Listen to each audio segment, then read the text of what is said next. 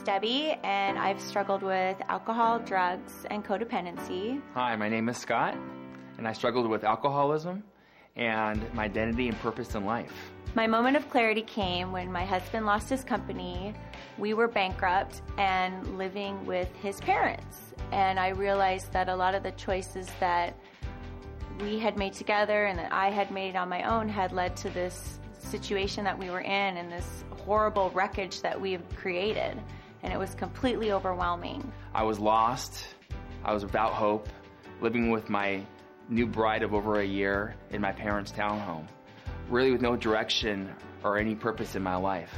I was able to find my way into the halls of uh, Overlake Christian Church, and through that found the program Celebrate Recovery, where I began to learn to deal with my hurts and my habits. I was able to come to a place where I could be completely honest about my past and about my struggles, and I was met with grace and understanding. I found hope and strength in, in my groups and my peers. I saw recovery in my marriage, in, in the businesses, in my family. Uh, I've been fortunate to have children to raise today, and I just love this church, and I love everything that Celebrate Recovery's done for me in my life.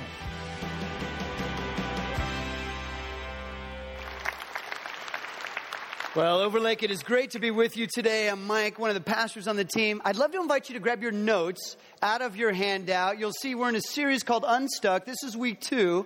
And I really do want to encourage you, to join us for all five weeks of this series because every week builds upon the week previous. And honestly, it's a journey that God has us on as a church. I have no doubt that God is going to do amazing things in Overlake and through our lives as we walk honestly with Him through this series. Um, if you were here last week, you remember that we, we unpacked one big truth the entire time we were together last Sunday. The big truth, is, uh, we put it on your notes, it's on the screen.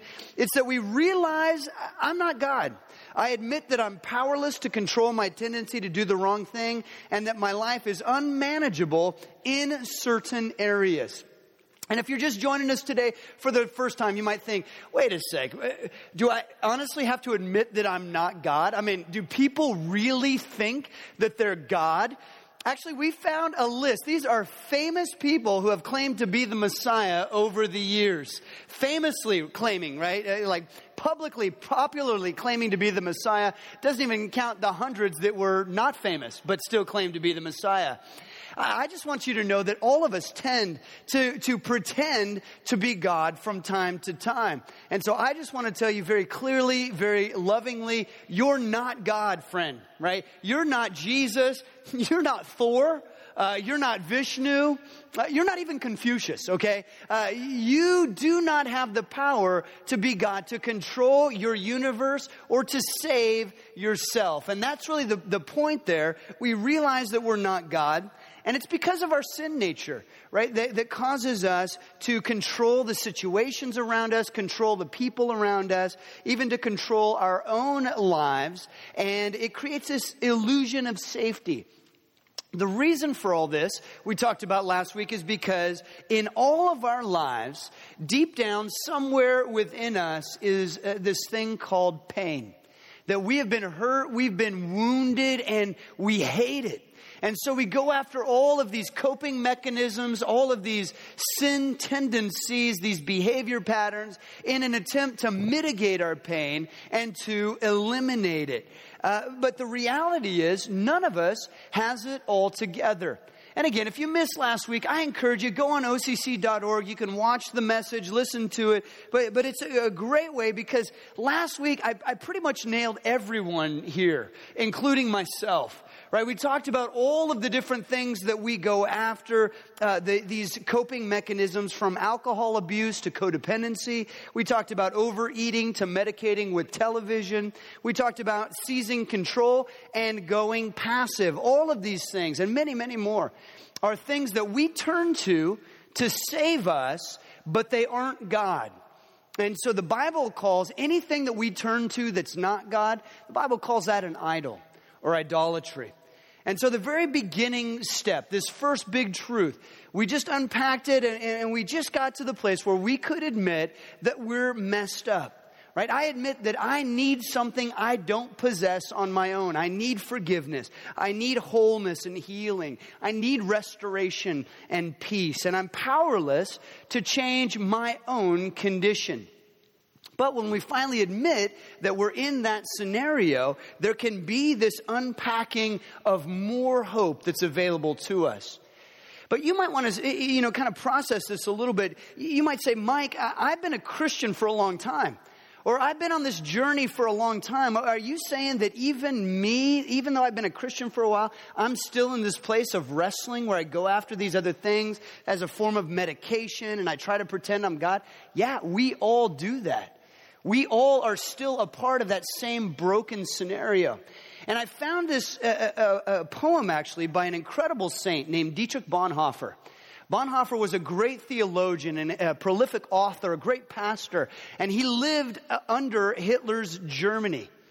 And he stood up against Hitler. He was one of the very few theologians in Germany that stood up against, that became a voice for the voiceless, the, the Jews and, and, and those who were being herded into the, uh, the, the camps there. And, and Bonhoeffer ended up giving his life. He was actually put to death in a concentration camp one month before the end of World War II. So here was a man who lived his faith. He put it all on the line for Jesus Christ. Even so, this is the wrestling match that he admits to. He says, Who am I? This or the other? Am I one person today and tomorrow another? Am I both at once? A hypocrite before others and before myself, a contemptible, woebegone weakling? Or is it something within me still, like a beaten army, fleeing in disorder from victory already achieved? Who am I? They mock me, these lonely questions of mine. Whoever I am, thou knowest, O God, I am thine. And so he's wrestling and he admits his wrestling, and yet he declares at the end, I'm yours, God. Whatever I am, whoever I am, I am yours. But friends, he's not the first saint to wrestle. In fact, you go all the way back to the very beginning, the birthplace of the, the Christian church movement and the followership of Jesus Christ, and you'll find the Apostle Paul. And this was an incredible saint. And he loved Jesus and he followed him and he started churches everywhere. He was a great missionary. He was a great teacher and leader. And, and most of the New Testament is written from the pen of Paul. And even so, Paul is not uh, ashamed to admit his own wrestling. He writes in Romans chapter 7 And I know that nothing good lives in me, that is, in my sinful nature. I want to do what's right, but I can't. I want to do what's good, but I don't. I don't want to do what's wrong, but I do it anyway. But if I do what I don't want to do, I am not really the one doing wrong. It's sin living in me that does it. I've discovered this principle of life that when I want to do what's right, I inevitably do what's wrong. I love God's law with all my heart, but there's another power within me that's at war with my mind. This power makes me a slave to the sin that's still within me. Oh, what a miserable person I am. Who will free me from this life that's dominated by sin and death? Thank God. The answer is in Jesus Christ, our Lord. So you see how it is. In my mind, I really want to obey God's law, but because of my sinful nature, I'm a slave to sin. Friends, this passage is Paul admitting before all of history that he's a mess, and yet he's turning to the source of all hope, right? Thanks be to God. The answer is found in Jesus Christ. Now, admitting that, taking that step, that's scary for a lot of people. But I would, I would uh, respond, uh, but what really are we afraid of? What is the loss by admitting this reality? See, isn't it our best thinking that gets us into the mess that we're currently in? Isn't it our, our, our attempts to control and behave our way to save ourselves from our pain that gets us into these stuck and unmanageable places of our lives? Friends, even though this feels scary, this is the first step to freedom by recognizing that we are not God and that we're powerless in these certain areas of our lives. But it brings us to the big truth number two, which is we earnestly believe that God exists that I matter to him and that he has the power to help me recover. So the emphasis is we believe that he exists, right? There is a God. And this is a God of love, and it's a God to whom you matter. Okay? It says this in Hebrews chapter 11, verse 6 Anyone who comes to God must believe that he exists and that he rewards those who earnestly seek him. And so we recognize, we earnestly seek God, we believe in Him, and we believe that He has the power to help us recover. We mourn the loss of our own power to help save ourselves, right? We, we are the ones who are admitting we're powerlessness, uh, or our own powerlessness to do what we cannot do for ourselves.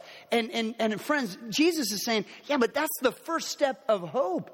Because once we mourn that, once we admit it, then God is free to comfort us. He says uh, in Matthew 5 4, Happy are those who mourn, for they shall be comforted.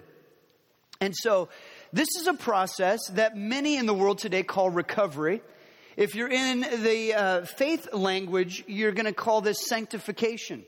And again, that's a process as well. Recovery, sanctification, it simply means that we want to become more and more like Jesus Christ.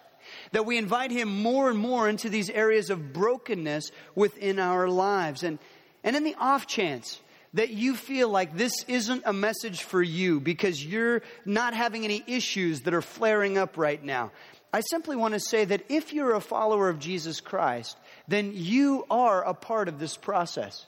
You are walking this road because being a follower of Jesus means by definition that every second of every day, God is recovering us from our sinful nature. Every step of every day, it's another opportunity for us to be conformed into the character of Jesus himself. And so this is the source of our hope. This is where there is more hope than we could possibly imagine on our own. And I actually put an acrostic on your notes uh, so that we could remember this, dwell on it as we go from this place throughout our week. Uh, the H in hope stands for healing is possible. Healing is possible. And again, that's a kind of a baseline. That's the first step that we need to take. We need to say, you know, healing is possible. In my life, I admit, healing is possible. Because some of you have believed the lie that it's impossible. Some of you have even said to yourself, or you said to your spouse, or you've said to your kids, you know what, I'll never change. That's just the way I am. Asking me to change, is, it's an impossibility. I, there's no way I can change because I am this person. I've tried to change. I can't change. And, and so it's impossible for me to change. So that's why the first step is simply believing, no, it is possible. That through God's help, there is healing, deep healing, that's a possibility for me and for you. Um, you know, we show these videos at the start of every uh, message in this series, right? Friends, these videos, uh, we don't just show you so that Pastor Mike can have some more time during the week to focus on his tan. oh, friends. When I was, uh, when I was a Californian, I used to make fun of the farmer's tan. But now that I'm a Washingtonian, I aspire to one. But now we, we show these videos, these testimonies, because they're real life examples of how once we come to the end of ourselves, once we stop trying to be God and, and stop trying to do it all on our own power, suddenly we make things opened up, right? And, and healing is now possible. And of course, Paul writes about this in Philippians 4:13. He says, "For I can do everything God asks me to do with the help of Christ, who gives me the strength and the power." Right? We can do it through Christ who is working within us. We believe that healing is possible. Now, again, I want to go after you're thinking a little bit if you're thinking, no, it's impossible. I can't change. I can't do it. My son Caleb is in elementary school, and I've been working this last season on teaching him to tie his shoes. Now, my, my, son, he's a great kid. He really is. But he tends towards the dramatic uh, from time to time. And so after trying to tie his shoes 20 times, 30 times, 180 times, uh, he, he will, uh, this, this is literally, I've seen him, he'll take one string in each hand and he'll throw it down in disgust and he'll say, this is impossible, right? I need to get him into acting or something. Uh, he's got a, a, flair for it. But uh, you know, so here's dad, right? And I hear him say, This is impossible. And you know, what, what, what's my response? Eh, buddy, it's, it's not impossible. I mean, I felt like that at one time. And I remembered how it was very, very difficult, but I, I promise you it's not impossible because I know how to tie shoes. I can do it, right? And not only can I do it, Caleb, I promise you, you can do it too. It is possible. And so to wrap the story up, just on Thursday morning, he comes down to Cereal this week and he says, Dad, let me show you how I can tie my shoes. And he just did the whole thing right there, double knot. Yeah, it's possible. Now, Caleb was up here, he could say, you know, I once was lost, but now I'm found, right? Like, like he could give the testimony. It's possible to tie your shoes. Now listen, you come to God and you say, God, it's impossible. There's no way that you can heal me. There's no way that I can get over this coping mechanism or this addiction or this behavior pattern. There's no way. I'm stuck here. It's just the way I am. It's impossible. And what do you think God's response is? It's possible. It's absolutely possible with my help. Right? That brings us to the O. And the O is an openness to change. We believe healing is possible and we have an openness to change. I just want to ask you this morning are you open to change? Are you ready to change? Are, are you going to continue to walk the road that you've been walking with whatever areas of life are unmanageable, or are you open to change? Because only you can make that decision. Only you can be open. Your spouse can't be open for you. Your friends can't be open for you. Your kids can't be open for you. Only you can be open to change. Right? You believe healing's possible and you're open to change. And, and throughout our lives, all of us are going to continue to encounter things that are hurtful, trials that we have to go to, circumstances that we're powerless to change. But with God's help, we can get through those things. We can let Him change us for the better. They can make us better, not bitter. And this hope is the openness for us to change. Sometimes the path is right in front of us, but many times we refuse to see it or we're afraid to walk that road. We're unwilling to give up our need to be in control. Okay. The scripture says in Ephesians 4:23, instead of walking that road that we've walked so many times before, instead, let the Spirit renew your thoughts and attitudes. Right? We have a whole new perspective. We're open to change. I was talking to my buddy Greg this week, and he was telling me about an experience. It was the first mission trip that he'd ever been on. And he was out of the country for 10 days or two weeks, and he came back into his life here in the Northwest. And he just looked around his apartment. And he looked around his neighborhood and he looked around the ways that he lived and the things that he did and the ways that he spent his money. And he just realized, you know what? I was looking at it all with a different perspective. Why was I doing the things that I were doing? And he became open. He became willing to change his life so that God could have greater and greater control in the way that he was living his life. And it simply begins with sort of this statement maybe there's a better way to do this, right? Maybe there's a better way to do life. It's like talking to the guy who, who um, he learned how to use a fax machine. And so that's all he does is, is use fax machines. He's always looking around for a fax machine and he's always uh, upset when you don't have a fax machine at your disposal. You're like, why do I need a fax machine? Because I want to send you messages. And I can't send you messages if you don't have a fax machine. You're like, buddy, there's a better way, right? It's called email. And it works instantly, no paper. It's a good thing. Or even better, uh, texting. Uh, are you on this wave? Raise your hand if you know and employ the opportunity of texting on your phones. Just raise your hand. Show of hands. Okay, I'm a little disappointed. Friends, you're going to need to step on board, okay? This is a wave, it's not going away, all right? It's very easy. People have their phones with them. It's a good way to communicate back and forth. It, it, here's what I want you to know. My dad is visiting uh, me this weekend. He's coming up from California. Uh, I want to share with you just my very favorite texting experience with him. Uh, he's from Oklahoma. And so this year, when the Oklahoma Sooners were in the bowl games, they won. And so I texted a message to my mom and my dad. And what I said to them was this I think we have it on the screen Go OU, thinking of you both and enjoying OU dominance. And I waited a while, and then this was the text I got back from my dad.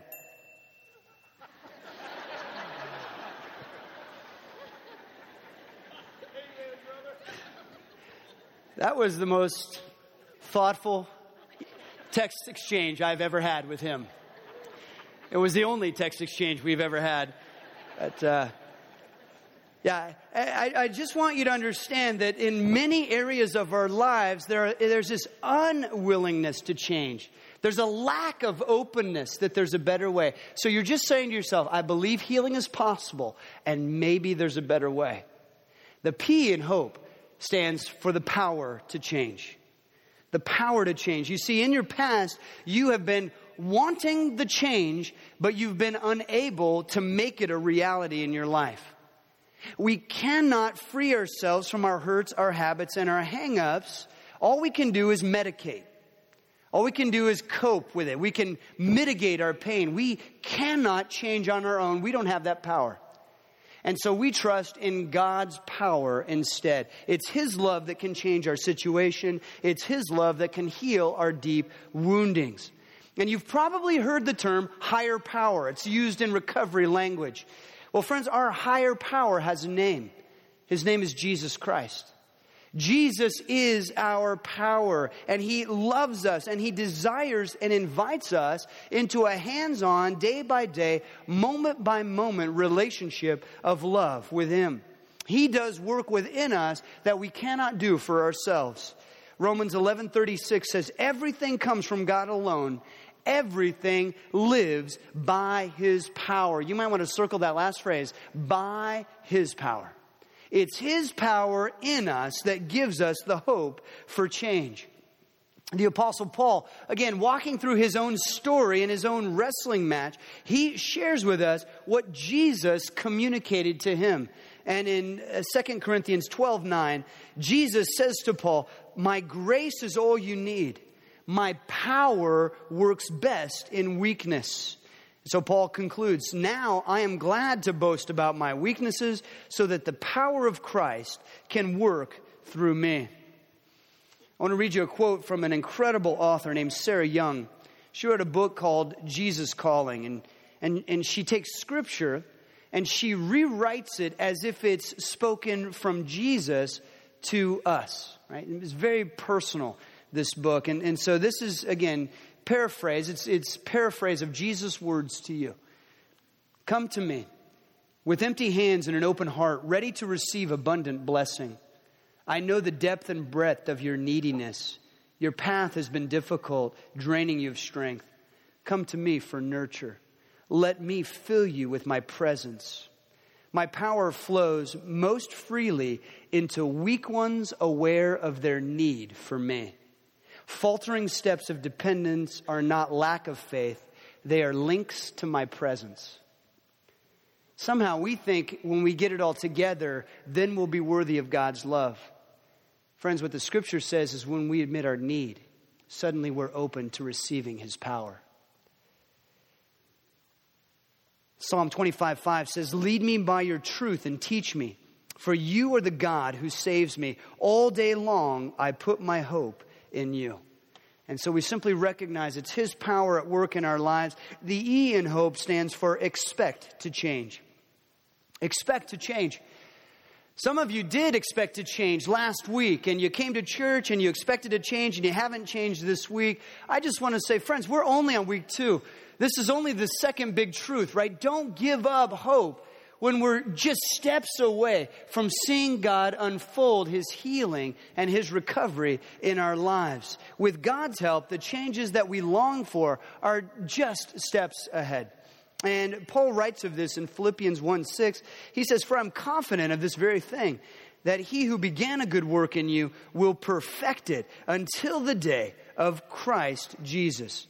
And so we expect that God is at work within us. We expect that His healing is unfolding. We expect that His power is on the move. We expect that we are on the journey of change. Because recovery is a process. Again, the biblical word sanctification. Sanctification is a process. There, there are different processes than sobriety. And what that means is sobriety is simply staying away externally from the, the things, the habits or the substances or the relationships that have kept us in bondage. That's what sobriety is. But recovery is a work of the heart. Recovery is when our actual desires are being changed and reformed so that we no longer desire those old things that have kept us in bondage. And it does strengthen our no muscle so we're able to say no to those temptations.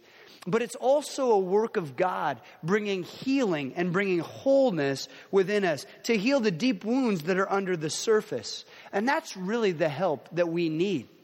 Fortunately, that's the help that Christ brings to us.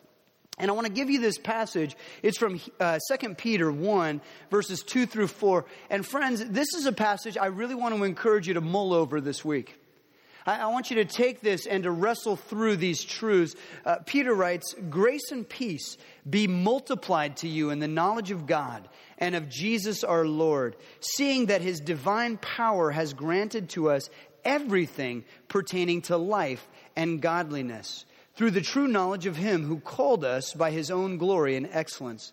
For by these he has granted to us his precious and magnificent promises, in order that by them you might become partakers of the divine nature, having escaped the corruption that is in the world by lust. So you take a look at that passage, and you see that it's his divine power that has granted to us everything we need right? Pertaining to life and godliness. It's all because of His power that's given to us. And then you look a couple lines later and you see it's His precious and magnificent promises at work within our lives. It is, it is uh, His divine nature that's working within us, making us partakers of His nature right? All this work is work that God is doing. We're seeing His power at work unfolding itself in our lives. And so it's because it's God's deal in us, we can expect to change. We can expect to change because this is His will for us. It says in Hebrews chapter 12, verse 2, we do this by keeping our eyes on Jesus, the champion who initiates and perfects our faith. Some of you might remember this verse. Uh, it's, it's, Jesus is the author and the perfecter of our faith. He's the one who initiates it and He's the one who sustains it and completes it. Now, you might be a follower of Jesus Christ. Maybe you've been a follower of Jesus for years.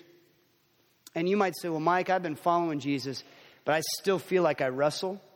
I still feel like temptation has a hold on me. I've got coping mechanisms, I've got these sin tendencies, these medications going on. How come? How come I don't have more of the divine nature? How come his promises and his blessings aren't, aren't uh, more fully uh, exposed and revealed in my life? Well, here's why. I want to show you a graph. And this is a graph of what our old life and our new life look like as they interact. Now, you'll see that the strength is on the one side, the time on the other. And so when, you know, when we first come to Christ or before we're in Christ, our old nature is very strong, right? It's high on the strength level. And then our new nature is very weak right? The, the new work that Christ is doing in us, it's, it's very, very young and immature. And so the metaphor that I want you to see between the old nature and the new nature, our new nature really is like a baby. Okay? It's like a baby that needs to be fed and nurtured and cared for. And so we feed our new nature with scripture and with accountability and great life groups and a good, uh, you know, friendship base to help us be on the right path. And, and we just care for our new nature as if we would care for a baby. And then we would see it grow stronger and stronger over time. Our old nature, the Bible talks about, needs to be crucified. And if you know anything about crucifixion, you know that that is not a quick death, but it's a death that takes a long time. It's a death that actually is a death by suffocation. And it takes a long, long time. And so our old self, we seek to crucify, right? And that, that becomes weaker and weaker and weaker over time. But notice this that no matter how weak our old nature gets, no matter how strong our new nature gets, while we are living in this life, in a fallen world, they're both realities in us. And so obviously there are going to be wrestling matches and there are going to be times when temptation seems to have a hold on us. We need to be aware of this paradigm. Or another way to think of it is, um, came up with this analogy this week. Uh, these are Christmas lights. Now, I, I, I, said to my wife, you know, I'd like to wait for a sunny day to take my Christmas lights down from the house. Uh, so I took them down this week. And, uh, no, I'm kidding, I'm kidding. Um, So these are Christmas lights, right? And, and these Christmas lights would represent a life. They would represent you, perhaps. And when you come to Jesus and you trust in Jesus, it's like the lights go on. Now you have His power in your life. Now you have His working within you. He's unfolding His reality. You are saved. You're His. You're His child. But you notice that they're still tangled. And the work of untangling, right, this cord is the work of sanctification. It's the work of recovery. And it's going on in your life right now. God is at work within you. He has already filled you. And now He is at work in your life, untangling your life, making you more and more like Him. That's the reality. And so, yeah, we expect to change and, and we recognize all of these things to be true. This is something I speak of from time to time. It's called a trajectory truth. And here's what this means the trajectory truth is it is important where you are right now. Absolutely. It's important where you are spiritually right now. But it's not as important as the trajectory you're on. Because the trajectory you're on, if you, if you are feeding your new nature and you are growing more and more like Him, that is the most important thing. If you are seeking to crucify that old nature and you are inviting God's power to help you do that more and more in your life, that is the most important thing. It's the trajectory you're on. And so, yeah, we expect God to work within us. We expect for Him to untangle our lives. And this brings us to big truth number three. If you're filling in the blanks, it's that we would consciously choose to commit all my life and all my will to Christ's care and control. We commit all life and all of our will into Christ's control. Jesus himself says in the most famous sermon ever preached, he says, Happy are the meek. Blessed are the meek. In other words, we, we recognize we don't have to be in control. It's not our power. We're not the ones calling the shots. We want him to call the shots. It's a simple statement that he is the author of life and he knows more about life than we do. And so we commit our life into His care. We have tried to control our life, and it's brought us to these areas of unmanageability. So now we offer Him control so that He would be in control. We wouldn't have to. Friends, this actually frees us up so that we can enjoy our relationship of love with God more and more. And this is a process of turning from the old life, of turning from control, of turning from our medications and our idols, and turning to God. The Bible talks about this in the form of repentance. But really, it's just a turning. Jesus says in Mark 5, or Mark 1, 15 rather, turn from your sins and act on this glorious news. And so we turn from our old life, we turn from the life of control, we turn to the new life that Jesus brings, and we are changed by His Spirit as we commit ourselves to Him. He gives us a second chance or a third chance or a 10,000th chance, and we don't have to live by our old ways anymore. And that's why the scripture says in 2 Corinthians 5 when someone becomes a Christian, a Christ follower, when we trust Him, he becomes a brand new person inside. He's not the same anymore. A new life has begun. And so, all of us, as we walk this road, we are conformed more and more to the character of Jesus. But don't think for a moment that if all of us are conformed to the character of Jesus, that means we're all going to look identical. Because that's absolutely untrue. No, the more we conform to the character of Jesus, the more we are free to be the unique individual that God had intended for us to be from the very beginning, before we began to be conformed to all of this stuff in the world. And so uh, God wants to set us free. The more we reveal Christ in us, the more unique, the more special, the, the more glorious, I would say, each one of us is. And what this means is that we need to work a little bit on acceptance that we accept the uniqueness in one another, that, that we look at someone else and we don't judge, but we simply accept and love, knowing that Christ has accepted us. We accept one another. And if somebody stumbles, we don't judge. We simply encourage and help and support. If we ourselves stumble, we don't judge. We simply accept ourselves, we get back up, and we continue to pursue Jesus. And the scripture says in Romans 15 7, accept one another then for the glory of God as Christ has accepted you. And so that's what uh, the challenge is. In fact, I want to state it very clearly as I close. The challenge is this that you would admit that you're not God, and that while you try to be God and be in control, you bring yourself to pain. But instead, that you would allow God to do for you and to do in you and to do through you what you cannot do yourself. That you would believe in Him, that you would trust in Him, commit your care and will into His control, and that you would allow His power to bring healing in your life. That's the challenge. You know, last week we talked about a door. We talked about opening the door and stepping through the door. And it's Jesus who's knocking on the door of our hearts right now. It's Jesus who's inviting us to open that door. And this is the door of hope. Right? If you keep that door closed, here's what you're saying. You're saying, Jesus, I'm good. I, I, I don't need anything from you. I've got it all handled. I can take care of it on my own. Right? I'm good. I'm fine. But if you're opening the door, what you're saying is this God, I need you.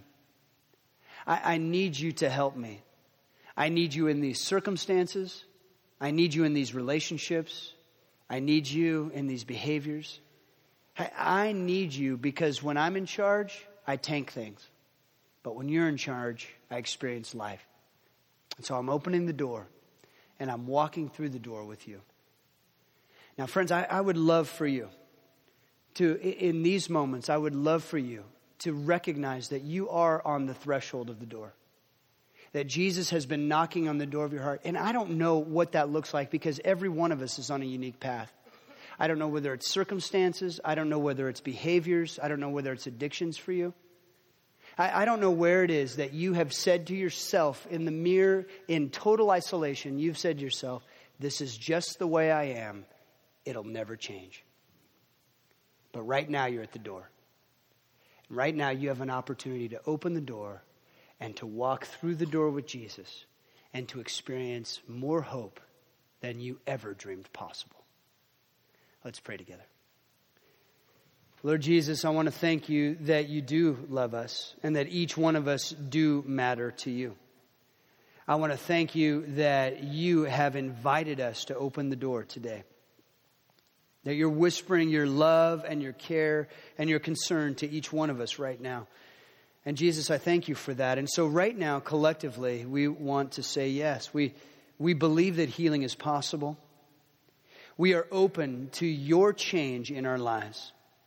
We confess that all of the power that we need is available in you today, and we expect to change. Thank you for being at work. Thank you for never giving up on us. And thank you for the recognition that you are here, that you are with us and there's nothing we can do to separate ourselves from your love. We pray this in the name of Jesus Christ. Amen.